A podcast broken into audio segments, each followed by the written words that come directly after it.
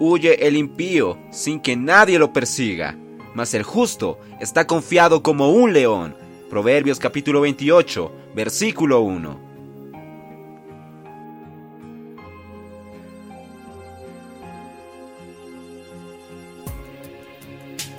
Oh Señor Jesús, amados hermanos, amadas hermanas, queridos amigos, gracias al Señor.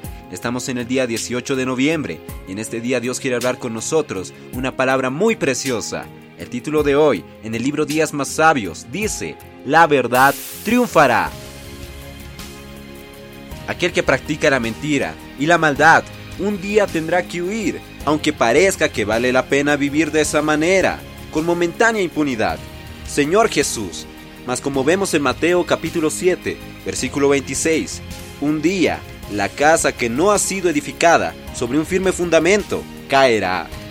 Mas Señor Jesús, en contraposición a esto tenemos a la verdad, que permanecerá, prevalecerá y triunfará, porque siempre posee solidez. Señor Jesús.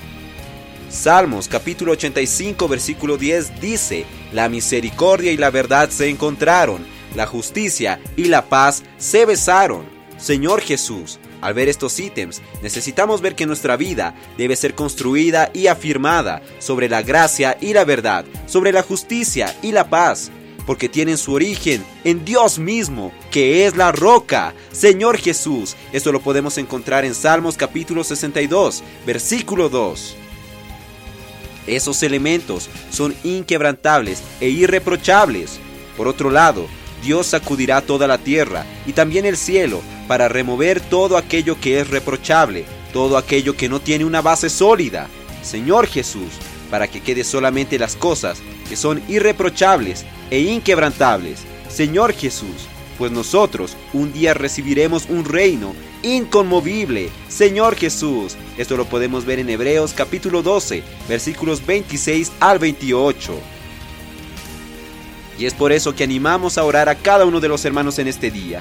Señor Jesús, pidiendo al Señor que remueva de nuestra vida todo aquello que es reprochable. Y Señor Jesús, que podamos buscar la gracia y la verdad, la justicia y la paz, que podamos buscar el reino de Dios. Oh Señor Jesús, esto lo podemos encontrar en Romanos capítulo 14, versículo 17.